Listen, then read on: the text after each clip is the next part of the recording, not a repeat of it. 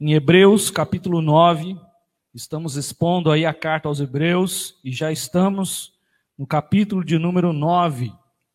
Esperamos que o Senhor fale aos nossos corações nessa noite, através da Sua palavra, que também, pelo Seu Espírito, aplique em nossas vidas, e não só o conhecimento bíblico, mas também a transformação dos nossos corações. Hebreus capítulo 9, e nós vamos até o verso de número 14.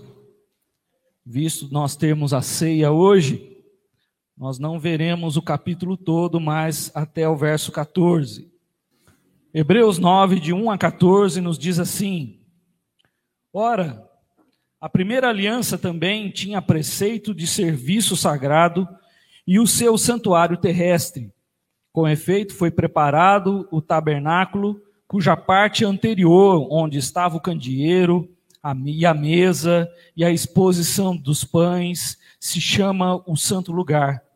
Por trás do segundo véu se encontrava o tabernáculo, que se chama o Santo dos Santos, o qual pertencia a um altar de ouro para o incenso e a arca da aliança, totalmente coberta de ouro, no qual estava uma urna de ouro contendo o maná o bordão de Arão que floresceu e as tábuas da aliança. E sobre ela, os querubins de glória, que com a sua sombra cobriam propiciatório. Dessas coisas, todavia, não falaremos agora pormenorizadamente. Ora, depois de tudo isso, assim preparado, continuamente entram no primeiro tabernáculo os sacerdotes, para realizar os serviços sagrados. Mas no segundo, o sumo sacerdote, ele sozinho, uma vez por ano, não sem sangue, que oferece por si e pelos pecados da, de ignorância do povo. Querendo com isso dar a entender o Espírito Santo que ainda o caminho do santo lugar não se manifestou, enquanto o primeiro tabernáculo continua erguido. E é isso uma parábola para a época presente. E segundo esta, se oferecem tantos dons, tanto dons como sacrifícios, embora estes, no tocante à consciência, sejam ineficazes para aperfeiçoar aquele que presta culto, aos quais não passam de ordenanças da carne, baseadas somente em comida, bebida e diversas abluções impostas até o tempo oportuno de reforma. Quando, porém, veio Cristo, como sumo sacerdote dos bens já realizados, mediante o maior e mais perfeito tabernáculo, não feito por mãos, quer dizer, não desta criação, não por meio de sangue de bodes, de bezerros, mas pelo seu próprio sangue, entrou no Santo dos Santos, uma vez por todas, tendo obtido eterna redenção. Portanto, se o sangue de bodes e de touros e a cinza de uma novilha aspergidos sobre os contaminados os santificam, quanto à purificação da carne, muito mais o sangue de Cristo, que pelo Espírito Eterno a si mesmo se ofereceu sem mácula a Deus, é... sem mácula a Deus, purificará a nossa consciência de obras mortas para servirmos ao Deus vivo. Até o 14 para a nossa exposição aqui nessa noite. Feche seus olhos, vamos orar mais uma vez. Senhor, nosso Deus e Pai, nós te damos graças porque a tua palavra está diante de nós e mais uma vez temos a oportunidade, ó Deus, de abri-la, mas nós te pedimos nesta hora, pelo teu Espírito, que de modo nenhum nós venhamos a sair daqui, ó Deus, da mesma forma que entramos, mas que a tua palavra transforme o nosso coração e a nossa mente, pelo que a tua palavra nos expõe. Ajuda-nos, ó Deus, pois através do teu espírito não queremos, ó Pai, encher a nossa mente de conhecimento, mas sermos transformados de glória em glória para viver de fé em fé e indo de força em força, ó Deus, e assim esperando o dia glorioso de Cristo Jesus. Pai amado, nos ajuda, nos abençoa. ó Pai, para que os nossos olhos e os nossos ouvidos estejam atentos. Por isso, em nome de Jesus, não deixe, ó Deus, que as coisas deste mundo venham nos atrapalhar em conhecer e entender a tua palavra. No nome de Cristo. Amém. Quero que você volte um pouquinho aí na sua Bíblia, em Hebreus capítulo 1, só para nós lembrarmos até aqui o que já observamos e para nós chegarmos então ao que nós queremos para essa noite. Capítulo 1, nós vimos aí que Jesus, então, é trazido ali pelo autor para aqueles irmãos que estão ali meio que, como eu já expliquei ali no capítulo 1, querendo voltar para o judaísmo. Então o autor está mostrando para aqueles irmãos para não fazerem isso, e eles então mostra o Cristo maravilhoso a quem eles entregaram as suas vidas e que eles não podem voltar atrás. E ele vai deixar muito bem claro isso de voltar atrás daqueles que retrocedem no capítulo 10. Nós não chegamos ainda. Mas no capítulo 1 ele vai dizer que Cristo é maior que os anjos. E que Cristo é muito mais superior, porque os anjos são servos e Cristo é o Filho. No capítulo 2, nós vemos aí ele dando agora algumas orientações e também advertências a, aqueles irmãos mostrando que eles não podiam negar isso, eles não podiam ah, negligenciar e desobedecer, porque se o povo morreu no deserto, quanto mais nós, se nós fizermos isso. No capítulo 3, ele vai trazer aí Cristo como sendo superior ao próprio Moisés, que era tão visto pelos judeus como alguém suprassumo entre os profetas. E agora ele está dizendo: não, Cristo é maior, Cristo é superior. E mais uma vez, no versículo de número 12, ele vai começar a fazer algumas advertências mais uma vez, dizendo àqueles irmãos para ter cuidado, para que não aconteça ter um coração perverso, no versículo 12, de incredulidade que afaste de Deus. No capítulo 3, é, no capítulo 4, então, ele começa mostrando aí através de quatro verbos que nós vimos aí no versículo 1, temamos. Cuidado, vamos ter temor, senão não vamos entrar no, no descanso eterno. E ele vai falar desse descanso, trazendo aí, temamos, nos esforçamos, ah, consolemos, conservemos, acheguemos-nos no versículo 16. Se os irmãos lembrarem é, da nossa pregação nesse tempo, no versículo, no capítulo 4, vão lembrar desses quatro verbos que aparecem aqui. Temamos, esforçamos, ah, nos acheguemos, ah, e assim nós vamos percebendo a, o desejo, a intensidade do autor de insistir com aqueles irmãos para tomar cuidado, para não voltar atrás. Capítulo 5 ele começa agora a falar do sacerdócio de Cristo, é o tema que mais ele vai desenvolver na carta, porque nós vimos capítulo 5, capítulo 6, 7, 8, e agora o 9, ele continua falando do sacerdócio de Cristo. Veja que é importante nós entendermos isso, de que nós não podemos substituir Cristo por ninguém. Ninguém pode entrar no lugar de Cristo, porque ele é o sumo sacerdote e ainda está vivo e não pode ter substituto. E ele diz aqui que ele é este sacerdote, este sumo sacerdote. E ele começa isso no capítulo 5. Ele continua ainda no capítulo 6 e ele vai falar do perigo de nós desistirmos, de nós então desistirmos da fé. Ele vai dizer: é impossível, no versículo 4, para aqueles que foram iluminados, que experimentaram, que provaram a boa palavra, é impossível renová-los para o arrependimento, no versículo 6. Ele então, a partir do versículo 9, começa a mostrar aí que em Cristo nós temos as melhores, as melhores colocações de Deus para nós, aonde nós precisamos nos agarrar nesta promessa maravilhosa que em Cristo é superior. No capítulo 7, ele vai explicar melhor esta ideia do sacerdócio vindo por Melquisedeque, segundo a ordem de Melquisedeque. E ele vai ah, mostrar para aqueles irmãos que Cristo não é segunda a ordem de Arão, não é segunda a ordem ou a tribo de Levi, mas uma ordem de Melquisedeque, que é muito antes das tribos, muito antes da tribo de Levi. E ele, com vários outros argumentos, como nós já vimos, ele vai mostrar que o sacerdócio de Cristo, ou o sumo sacerdote Cristo, ele é muito mais superior do que qualquer sacerdote humano. Capítulo 8, que nós vimos a semana passada, nós vimos a questão da aliança. A semana passada, não, a semana retrasada. Semana passada estive ministrando a Santa Ceia para os nossos irmãos na Betesda. E no capítulo 8 nós vimos a questão da aliança, onde também aplicamos com relação à ceia do mês passado. E que hoje nós estamos retomando aí a ceia no segundo domingo, né, no segundo domingo do mês, como sempre fazemos.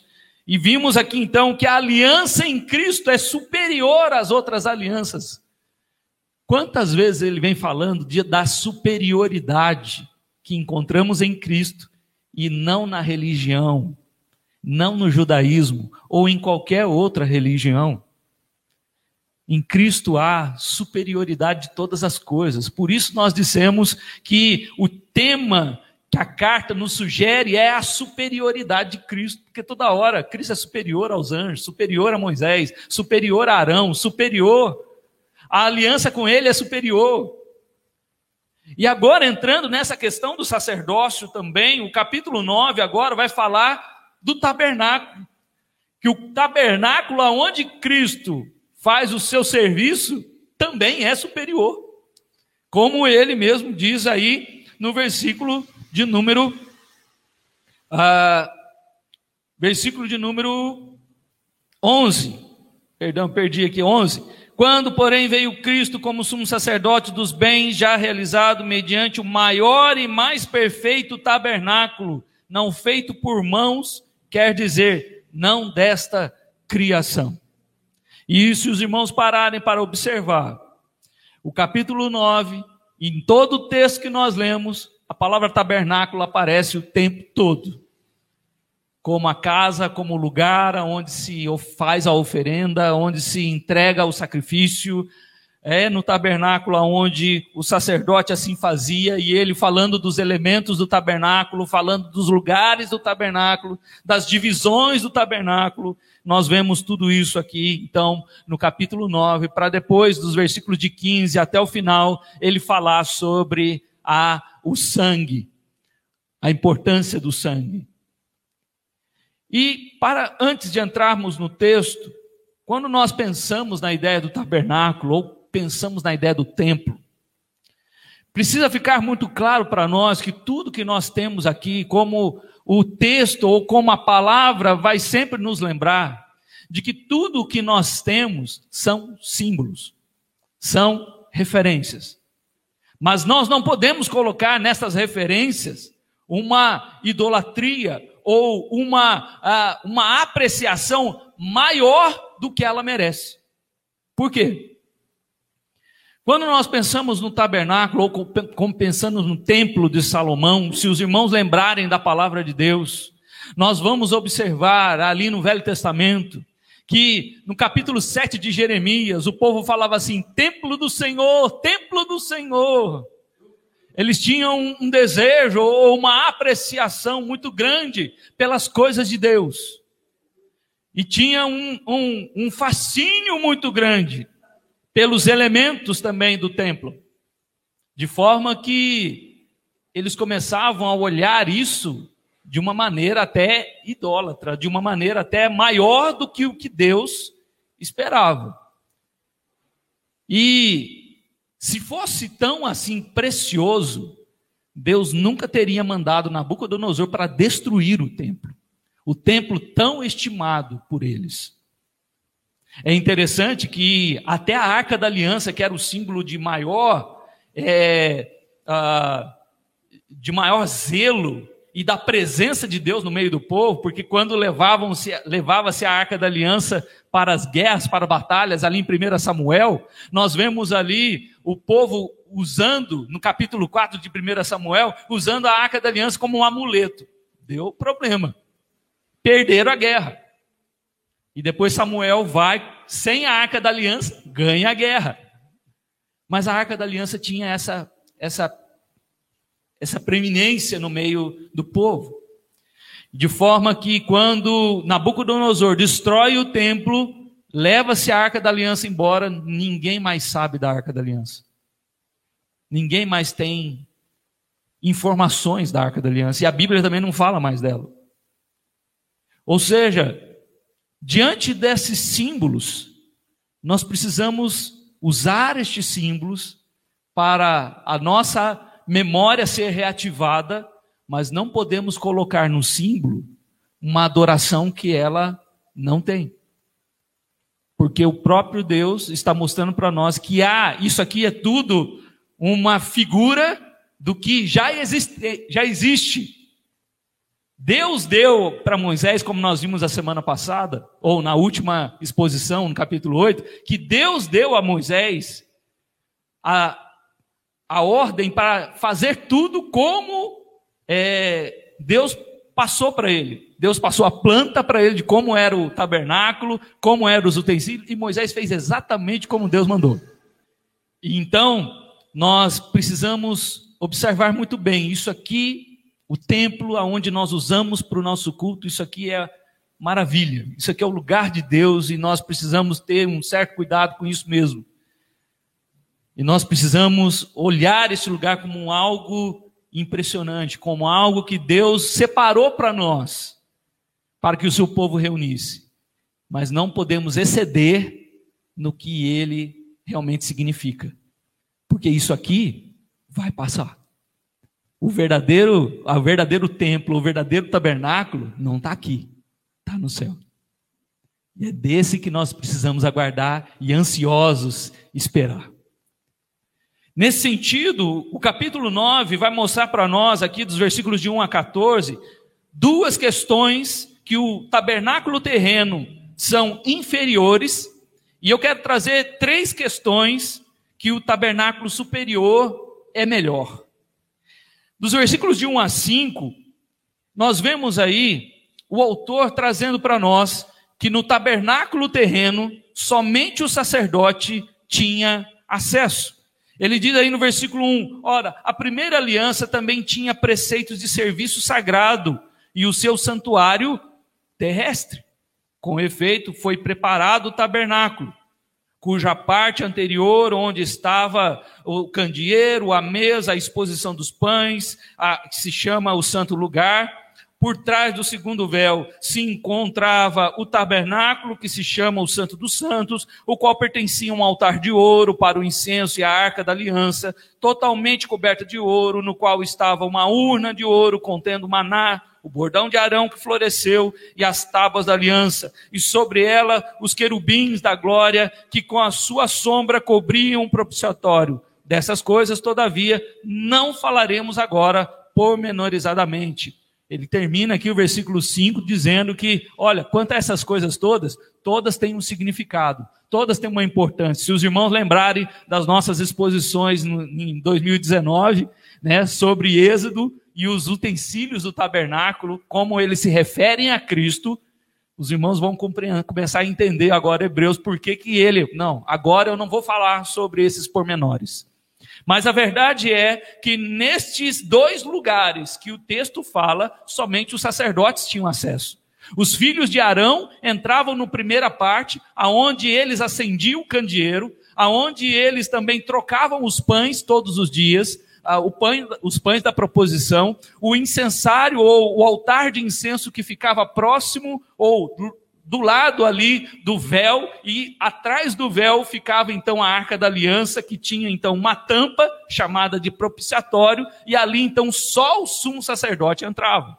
Então esses dois compartimentos, num, num, numa parte os filhos de Arão faziam o serviço e na segunda parte, uma vez por ano, o sumo sacerdote entrava com sangue, ele não podia entrar sem sangue e fazia então ali o, a, o sacrifício uh, ou o derramamento de sangue pelos seus pecados e pelo pecado do povo, uma vez por ano. Mas só o sacerdote tinha acesso.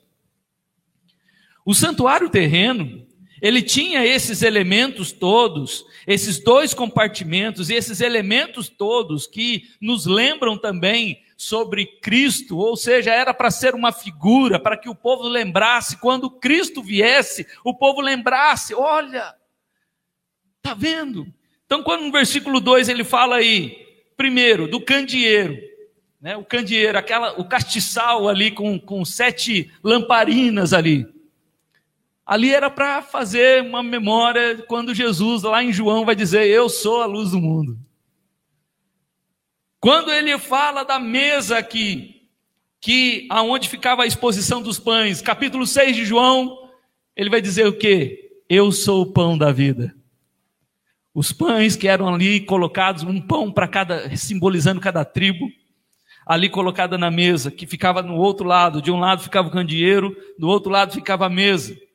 Ele diz que esses utensílios todos ficavam ali no santo lugar mas somente o sacerdote podia entrar ali.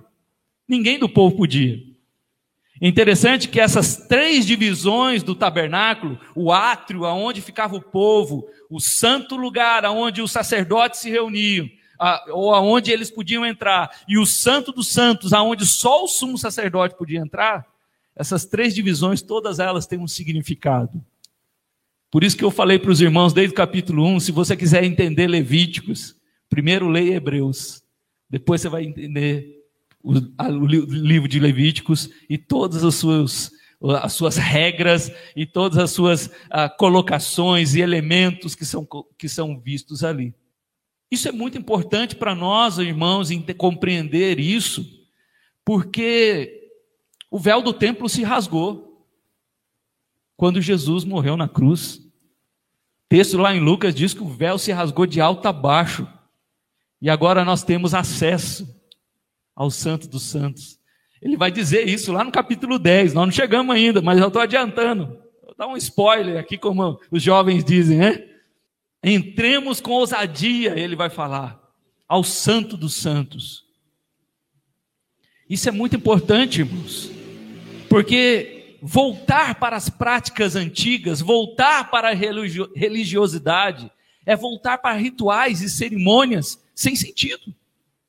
Quando na verdade Cristo está nos libertando de tudo isso e nos dando livre acesso ao Pai, nós estamos querendo de novo fazer igual o povo ali no, no, no monte, quando Deus estava falando com o povo, né?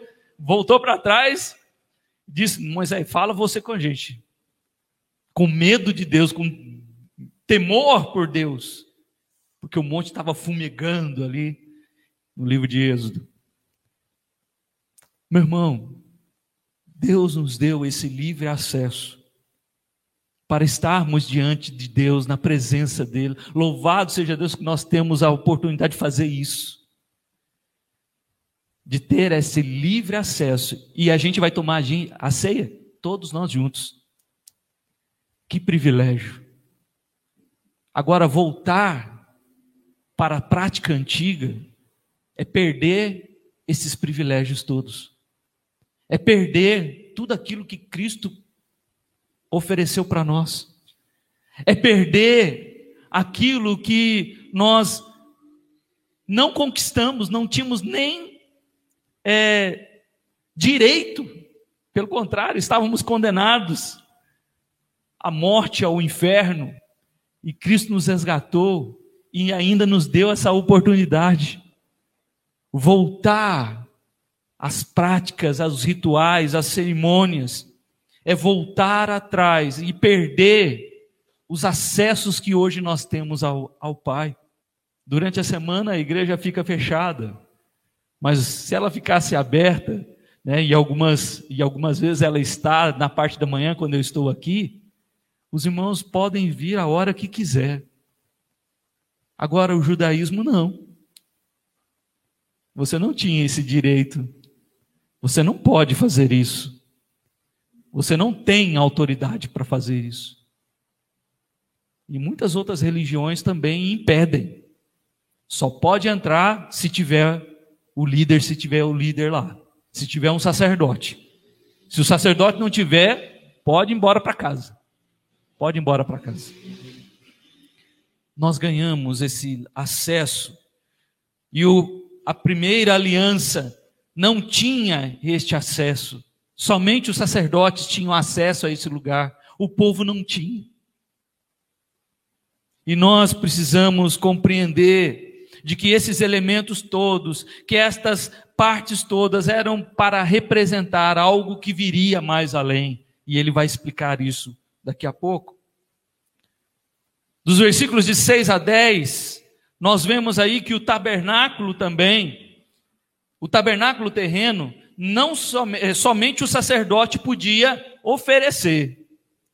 Então, no tabernáculo terreno, somente o sacerdote podia entrar. E no tabernáculo terreno, somente o sacerdote também podia oferecer. Ele diz aí no versículo 6: Ora, depois de tudo isso, assim preparado, continuamente entram no primeiro tabernáculo, ou seja, naquele primeiro espaço, os sacerdotes para realizar os serviços sagrados. Que serviços sagrados era esse? Acender a lâmpada, trocar os pães, é, colocar fogo no incensário, preparar tudo ali, para que depois o sumo sacerdote pudesse entrar. Mas todos os dias, os sacerdotes, não o sumo sacerdote, mas os sacerdotes, os filhos de Arão tinham que fazer esse serviço sagrado, trocar pão, colocar azeite no candelabro, acender as lamparinas, não deixar apagar. É isso que acontecia ali. Só eles poderiam oferecer sacrifícios, oferecer serviços.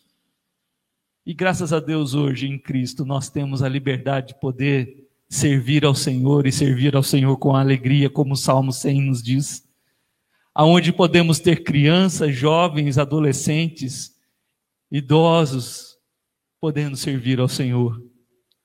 Crianças, mulheres, homens, todos podem servir. Mas no, no, no tabernáculo terreno, o tabernáculo antigo, só o sacerdote podia servir.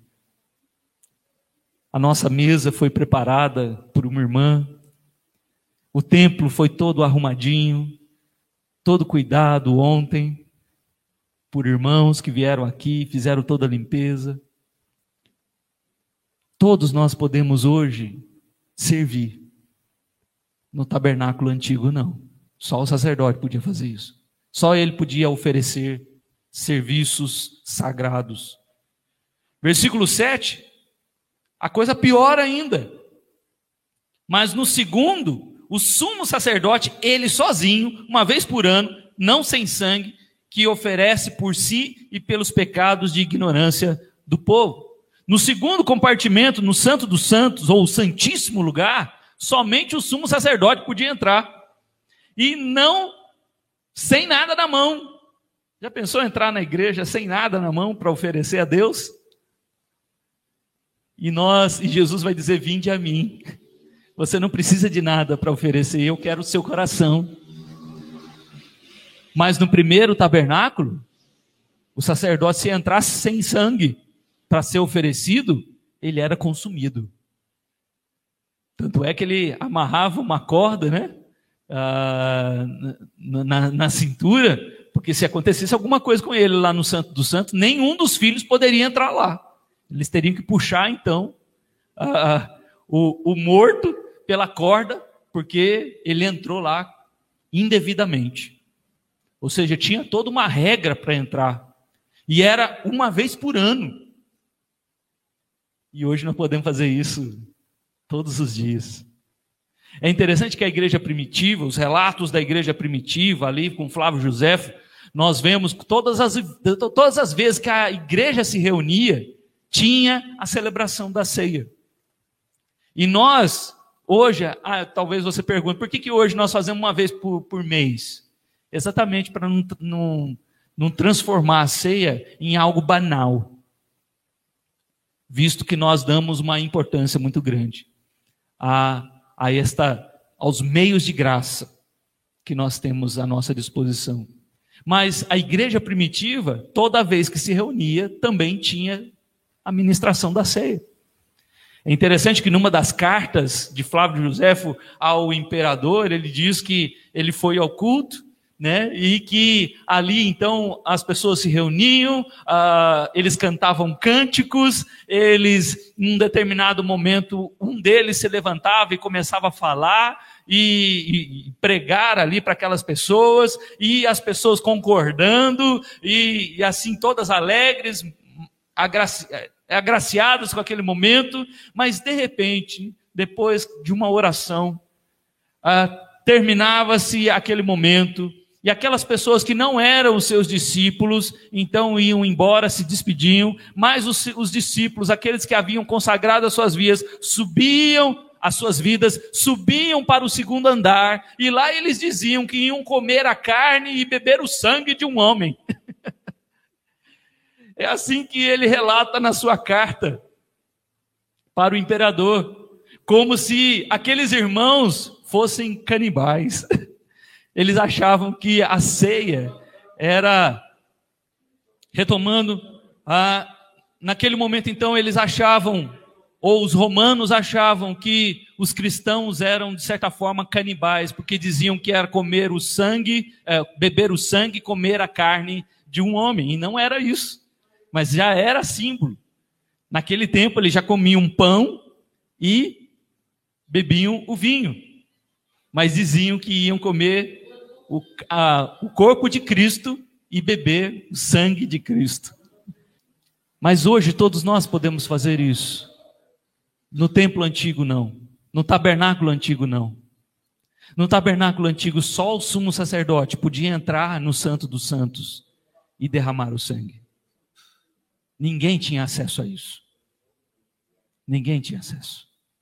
Ou seja, o tabernáculo terreno, ele era limitado e ele tinha algumas restrições que hoje a igreja tem privilégios maiores. Versículo 8: querendo com isto dar a entender que o Espírito Santo, que, aí, que ainda o caminho do santo lugar, não se manifestou, enquanto o primeiro tabernáculo continua erguido. Ou seja, aquilo que havia no passado era algo para mostrar a eles que ainda haveria de ter um, um caminho novo, um caminho aberto. Era só uma, uh, um símbolo, como ele vai dizer no versículo uh, ah, 9. É isto uma parábola para a época presente. A ideia de parábola, o que, que é? De que há uma realidade, uma história, uma, uma, uma questão que pode ser até real, mas que tem um símbolo ou uma, um ensino através daquilo. E ah, tanto parábola aqui que ele vai usar é a mesma expressão também que em outro momento ele vai falar de sombras e figuras. A ideia de parábola aqui é para mostrar, olha, aquilo que havia no primeiro tabernáculo era para vocês entenderem que ainda há, ainda vai, vai chegar um caminho aberto para todos nós. E que este caminho ainda não foi manifestado, mas ele vai se manifestar. O Espírito Santo vai revelar, vai mostrar. E aqueles irmãos estão querendo voltar para o antigo, para o caminho fechado, enquanto Cristo nos abriu o caminho para o Pai, acesso ao Pai, eles estão querendo voltar para o caminho fechado. Veja como o cristianismo é muito melhor do que qualquer outra religião, que tem restrições, que tem impedimentos. E eles ainda querendo voltar ao judaísmo, querendo voltar a antigas práticas, aos rituais, às cerimônias. O tabernáculo terreno, só os sacerdotes podiam oferecer. E ele conclui aí no versículo 10 dizendo: Os quais não passam de ordenanças da carne, baseadas somente em comida, bebida, diversas abluções impostas até o tempo oportuno da reforma. Aquilo tudo era necessário, aquilo tudo era importante para aquela época, até chegar o tempo oportuno de reforma até chegar o tempo oportuno. E o tempo oportuno chegou quando Cristo veio. Quando Cristo morreu na cruz, o tempo oportuno chegou. E aqueles irmãos que aceitaram Cristo Jesus em suas vidas, Eles não podem agora voltar ao antigo. Ah, meu irmão, isso aqui é muito importante nós compreendermos isso, visto que nos nossos dias tem muitos desistindo do cristianismo. Tem muitos desistindo da fé cristã e voltando a práticas e aos rituais, achando que aqueles rituais, achando que aquelas práticas, que aquelas cerimônias, Deus vai se agradar mais do que o que ele estava fazendo no cristianismo. Na verdade é, é que ainda não foram iluminados, como Paulo vai orar ali em Efésios capítulo 1. Que Deus conceda que o Espírito Santo revele e ilumine os olhos para entender. Ah, meu irmão, essa tem que ser a nossa oração também, porque tem muita gente ainda que não entendeu. E pensa que culto ainda é ritual. Pensa que ceia ainda é ritual. Pensa que oração ainda é ritual e mecânica. Quando deveria ser uma conversa com Deus, onde a gente abre o coração e expõe para Deus a nossa alma, ainda transforma a oração em um, em um fazer mecânico de todo dia. Pai nosso que está no céu, santificado seja o teu nome, venha teu reino, seja feita a tua vontade, assim na terra como no céu. O pão nosso de cada dia nos dá hoje. Perdoa as nossas dívidas, assim como nós perdoamos os nossos devedores. Não deixe-nos cair em tentação, mas livra-nos do mal, pois teu é o reino, poder e a glória para sempre. Amém. Senhor, cumpri a minha parte na oração, agora deixa eu ir trabalhar. Não é assim. Sem pensar nas palavras, sem pensar no que está sendo dito.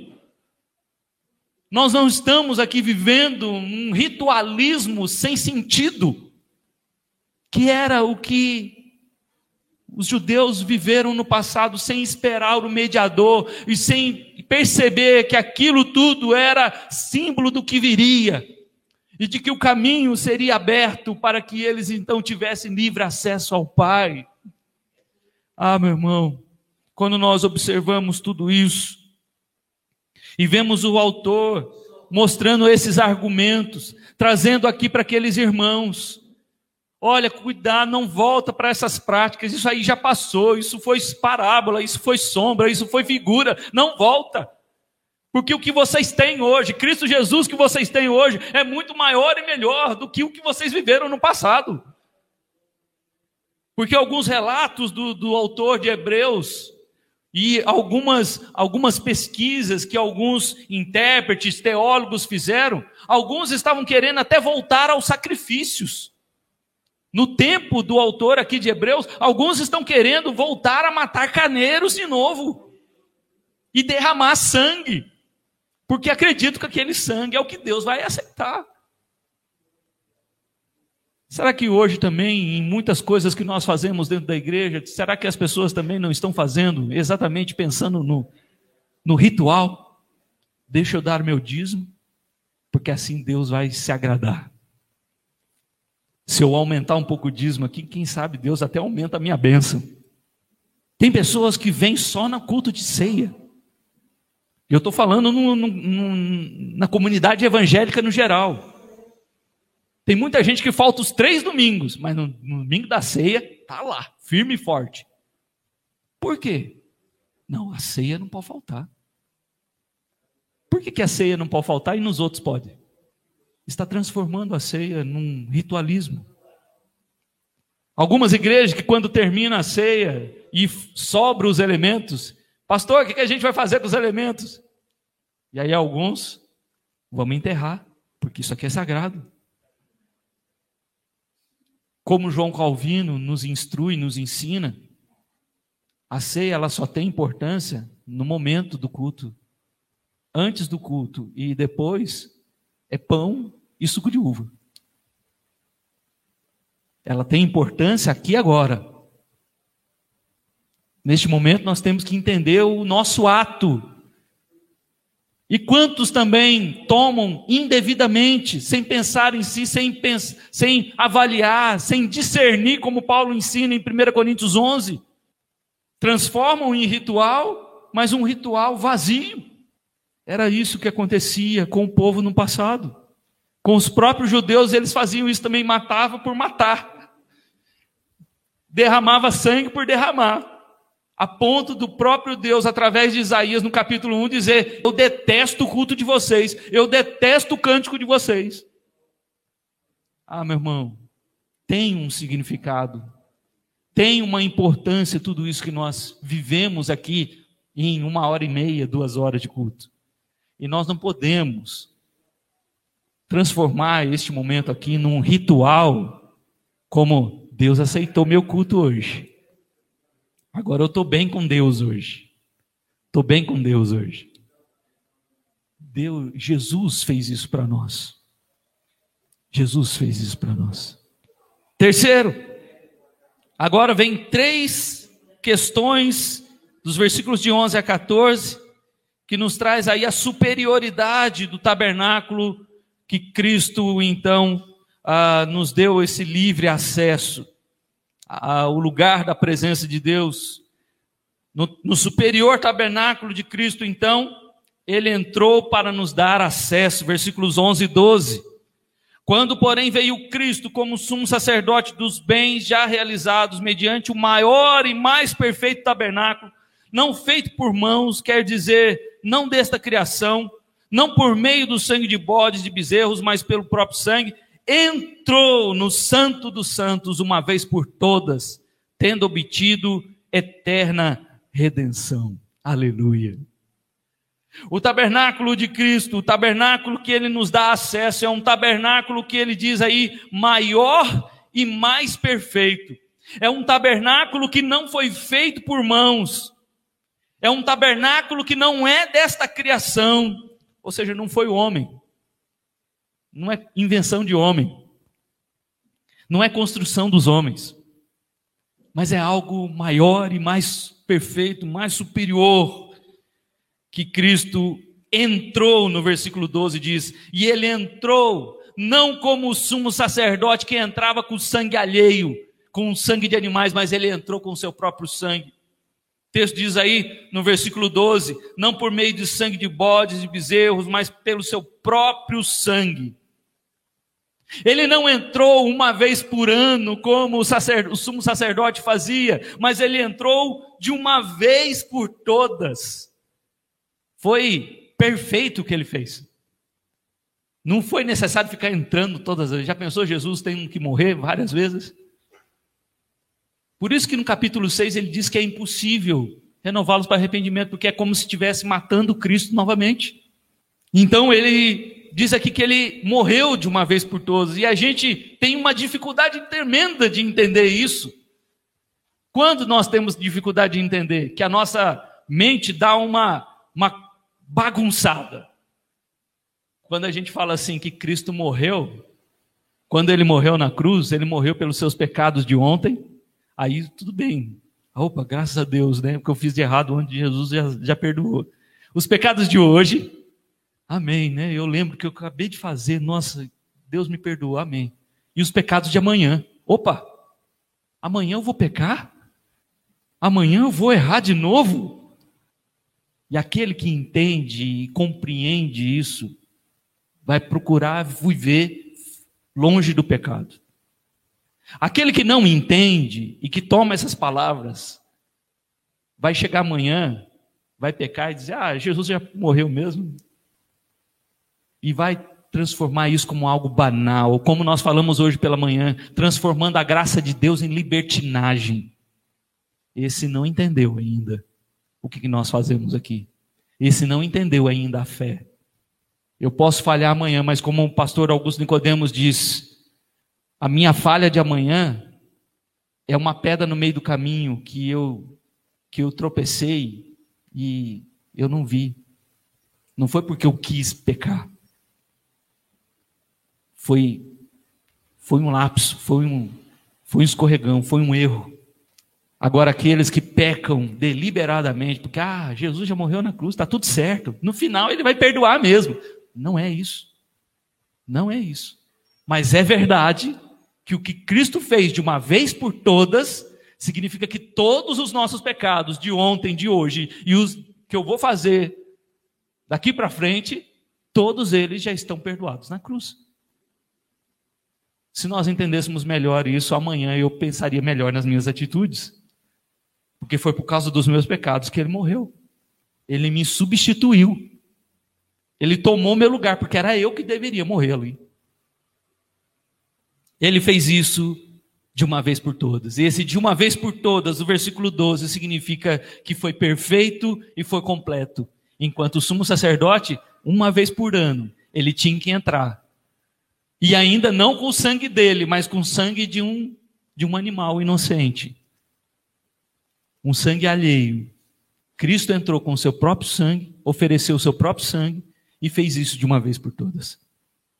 Ele ainda diz que o seu ato, a sua oferta, aqui no versículo 12, obteve eterna redenção. Que coisa maravilhosa, meu irmão. Isso aqui é para você dar um glória e dar um pulo no banco. De saber assim que você está salvo em Cristo Jesus e que ninguém mais tira isso da sua vida. Aqueles que entregaram a vida a Cristo e entenderam esta, este evangelho da salvação, amanhã você não. Sabe que às vezes a gente encontra isso em algumas. É, em alguns movimentos, a gente já viu isso em alguns, em alguns anos passados, de gente que aceita Jesus todo culto. Sabe aquele culto que você vai e Deus falou seu coração, e aí o pregador no final fala assim: quer aceitar Jesus? E aí a pessoa vem. Aí no domingo que vem, a pessoa também, a, aquela mensagem falou o coração, aquela mesma pessoa que a semana passada tinha entregado Cristo no coração, de novo está aqui na frente. Pô, mas você não entregou a, a vida a Cristo? Está entregando a vida a Cristo toda, todo domingo agora? Ele, nos ob, ele obteve para nós essa eterna redenção. Está salvo para sempre. É completo, é perfeito. Mas para quem não entendeu isso, ainda insiste em ficar buscando, insiste em ficar procurando, insiste ainda porque não se sente, sabe? Ah, eu não me sinto salvo. Eu não me sinto salvo. Então eu tenho que fazer alguma coisa para Deus me aceitar. Não, Cristo fez no seu lugar. Foi Cristo que fez, não é você. Tudo que nós vamos fazer, nada vai se assemelhar ao que Cristo fez.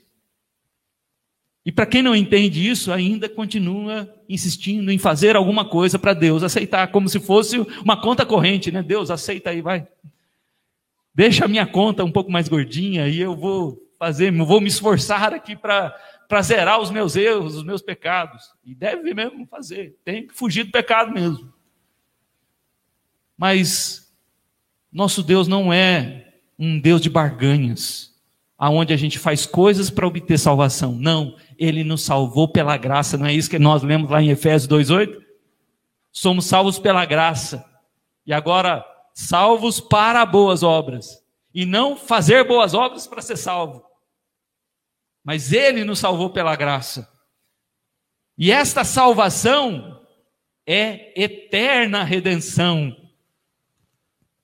Ele não vai ficar salvando eu todos, todas as vezes. Ele já me salvou de uma vez por todas, porque Ele é perfeito no que faz. Ele é perfeito no que faz. Segundo, então, nós temos aí, não só que Ele nos deu esse livre acesso ao tabernáculo, pois Ele entrou para nos dar esse acesso, mas também Ele ofereceu o seu próprio sangue, como nós acabamos de ver aí. Esse superior tabernáculo não é um tabernáculo aonde se oferece sangue de bodes, de bezerros, mas é um sangue precioso de Cristo que foi oferecido naquele, naquele tabernáculo. Ele entrou e ofereceu o seu próprio sangue.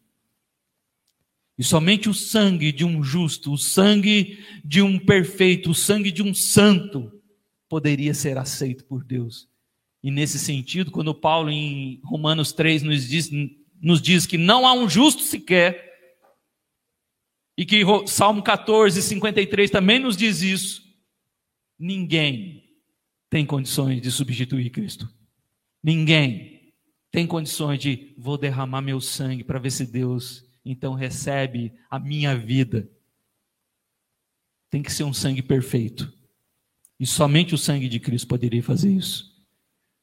E o sangue de bodes, o sangue de bezerros, que eram oferecidos no passado, eles só podiam, no versículo 13, eles só podiam ah, ajudar o contaminado, santificar o contaminado e purificar a carne.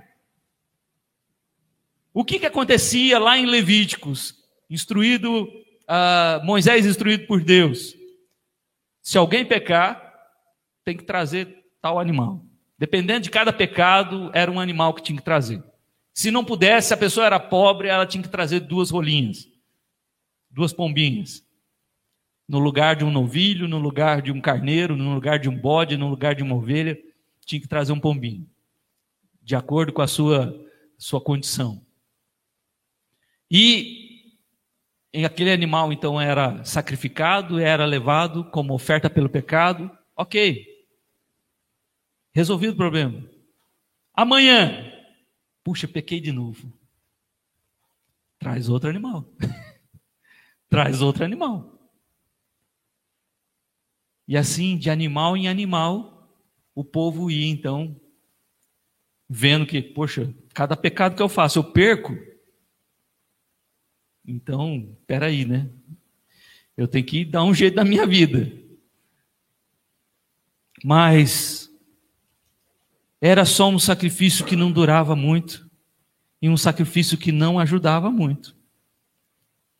E o sacrifício de Cristo foi completo nesse sentido. O sangue de Cristo é muito melhor do que o sangue de animais. E terceiro, versículo 14. Então, superior tabernáculo, Cristo entrou para nos dar acesso. No superior tabernáculo, Cristo ofereceu seu próprio sangue. E no superior tabernáculo, Cristo purificou nossa consciência. Versículo 14 diz: Muito mais o sangue de Cristo, pelo Espírito eterno, a si mesmo se ofereceu sem mácula a Deus, purificará a nossa consciência de obras mortas para servirmos ao Deus vivo. Eles faziam o serviço, os sacerdotes, né? faziam o serviço sagrado, aqui no versículo de número 6, nós lemos, mas a consciência deles era uma consciência também que não ah, era ineficaz. Aquele sacrifício no versículo 9 diz aí, e isto é uma parábola para a época presente, segundo esta, se oferecem tantos dons como sacrifícios, embora este, no tocante à consciência, sejam ineficazes para aperfeiçoar aquele que presta culto. E agora ele está dizendo que o sangue de Cristo, muito mais oferecido a, sem mácula a Deus, purificará a nossa consciência. A nossa consciência é atingida para, nós, para que o nosso serviço seja agradável a Deus. Porque antes disso, era só obra morta. Antes disso, tudo que fazia, todas as nossas obras, não tinham valor.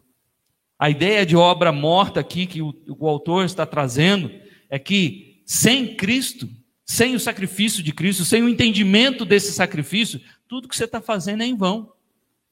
Tudo que você está fazendo não vai agradar a Deus. Não vai ajudar em nada.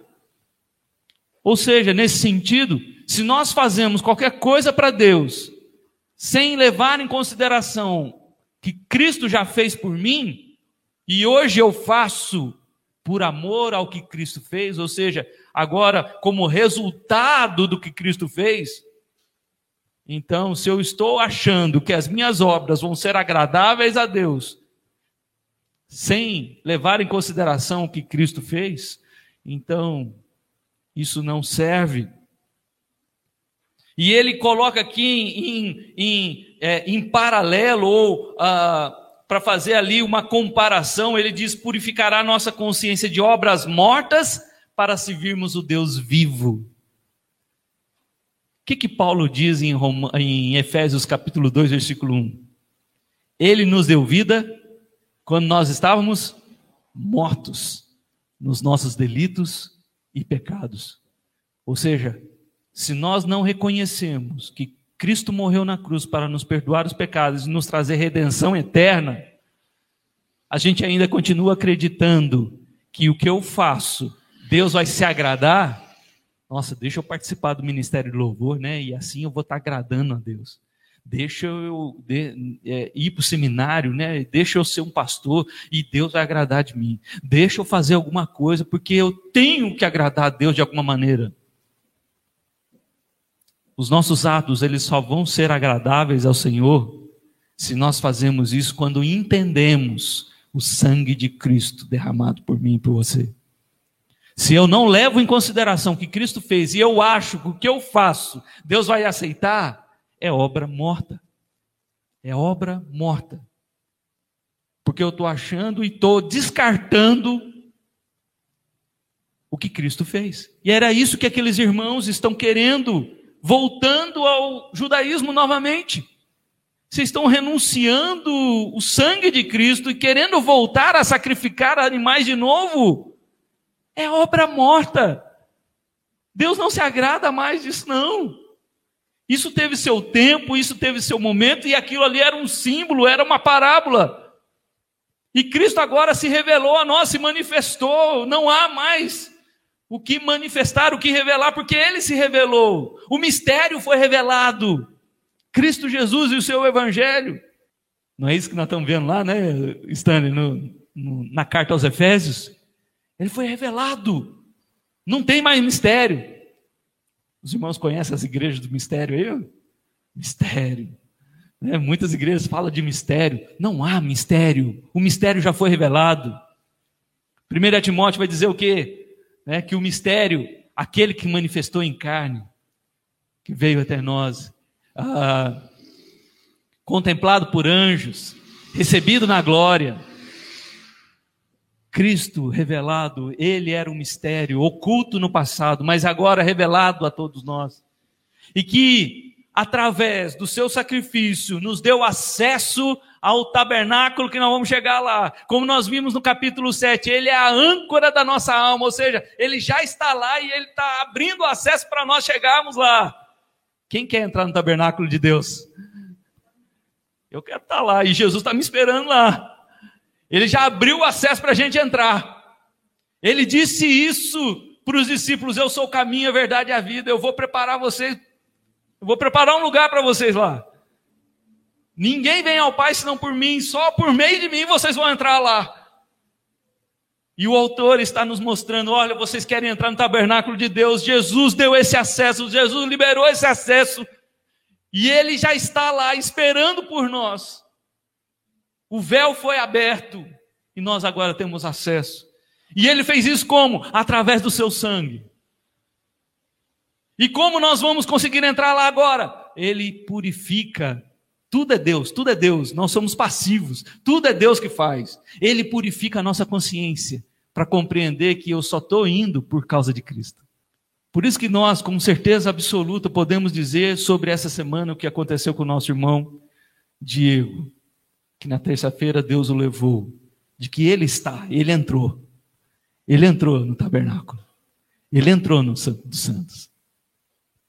Porque ele estava firme na âncora. A sua alma estava firme na âncora que é Cristo. Agora, e eu e você, que ainda estamos aqui, que ainda estamos no tabernáculo terreno, que ainda estamos usufruindo daquilo que ainda é parábola, daquilo que ainda é figura. Como eu e você estamos usufruindo de tudo isso, aproveitando ao máximo com uma consciência purificada, ou ainda estamos rejeitando Cristo através das nossas atitudes, achando que o que fazemos vai ser agradável ao Senhor e Cristo, realmente, Cristo morreu, derramou seu sangue, mas o que eu estou fazendo, ah, Deus tem que aceitar, né? Deus tem que aceitar. Olha, Senhor, olha a minha oferta, olha o meu dízimo, olha a cesta básica que eu estou entregando, olha, Senhor, quanto eu estou servindo ao Senhor 24 horas, olha o quanto eu tenho lido a tua palavra, olha quanto eu tenho orado. Ah, meu irmão, tudo isso é fruto de quem tem uma consciência purificada e que sabe o significado da oração, sabe o significado da leitura da palavra, sabe o significado de vir ao culto tem prazer nisso. Lembra do Salmo 84? Quão amáveis são os teus tabernáculos. A minha alma suspira e desfalece pelos teus atos. Nós lemos no início do culto, e eu quero, já nos preparando as nossas vidas para a Santa Ceia, Salmo 43, que nós lemos no início, na abertura do culto. Salmo 43, que nos diz assim, no versículo de número 3, e eu quero que você leia junto comigo, eu quero que você leia esse texto junto comigo, Salmo 43, 3. Vamos lá? Todos acharam? Vamos lá. Envia a tua luz e a tua verdade, para que me guiem e me levem ao teu santo monte, aos teus tabernáculos. O salmista está orando, pedindo para Deus enviar o quê? A luz e a verdade. Quem disse que é a luz e a verdade? Quem disse eu sou a luz? Cristo. Quem é a verdade? Quem diz que é a verdade? Ele o mandou ou não? Ele enviou? Hebreus está falando agora que ele nos guia para o seu tabernáculo. Ele nos guia agora. A luz e a verdade, Cristo Jesus, nos guia para o tabernáculo, mostrando o caminho. Quer chegar no tabernáculo? Superior e mais perfeito? Segue Jesus. Segue Jesus e você vai chegar lá no tabernáculo que realmente vale a pena. No tabernáculo onde todos os irmãos vão estar reunidos. No tabernáculo onde nós não vamos mais usar máscaras. No tabernáculo onde não tem mais distanciamento. No tabernáculo onde nós teremos livre acesso. Porque esse livre acesso foi conquistado por Cristo Jesus.